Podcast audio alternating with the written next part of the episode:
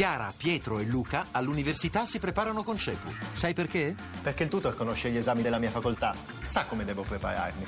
Perché faccio anche verifiche e simulazioni d'esame. Perché non voglio arrivare all'esame con l'acqua alla gola. Capito? Per superare i tuoi esami, chiama CEPU all'833 1188. In Italia a girare appunto cimitero per cimitero, archivio per archivio, a cercare di ricostruire questi naufragi e queste sepolture è stata una giovane ricercatrice che io ho incontrato proprio a Palermo e si chiama Giorgia Mirto. Sentiamo.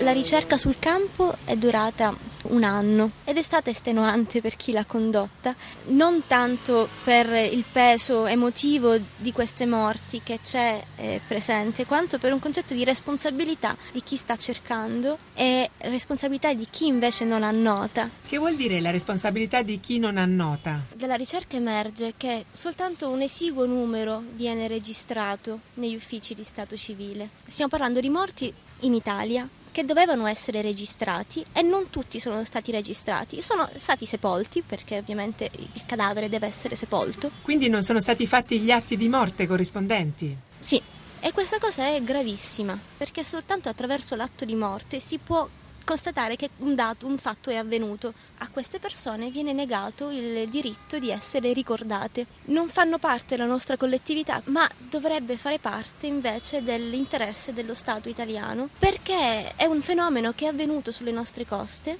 è un dato politico e di interesse collettivo ed è un dovere delle autorità ridare dignità a queste persone, lottare contro una burocrazia assente, confusa, disordinata che non fa il suo dovere. Questo è stato estenuante. Purtroppo o per fortuna quanto riguarda la morte non ha impattato almeno quanto riguarda me, la mia ricerca, sulla mia quotidianità, perché era sempre una morte mh, presa per allegorie, perché questi cadaveri di fatto erano segnati con dei numeri. Vorrei che queste persone venissero ricordate come un ragazzo, una ragazza che aveva queste aspirazioni o quelle altre, desideri, abilità, attitudini, amori, dispiaceri, come una persona.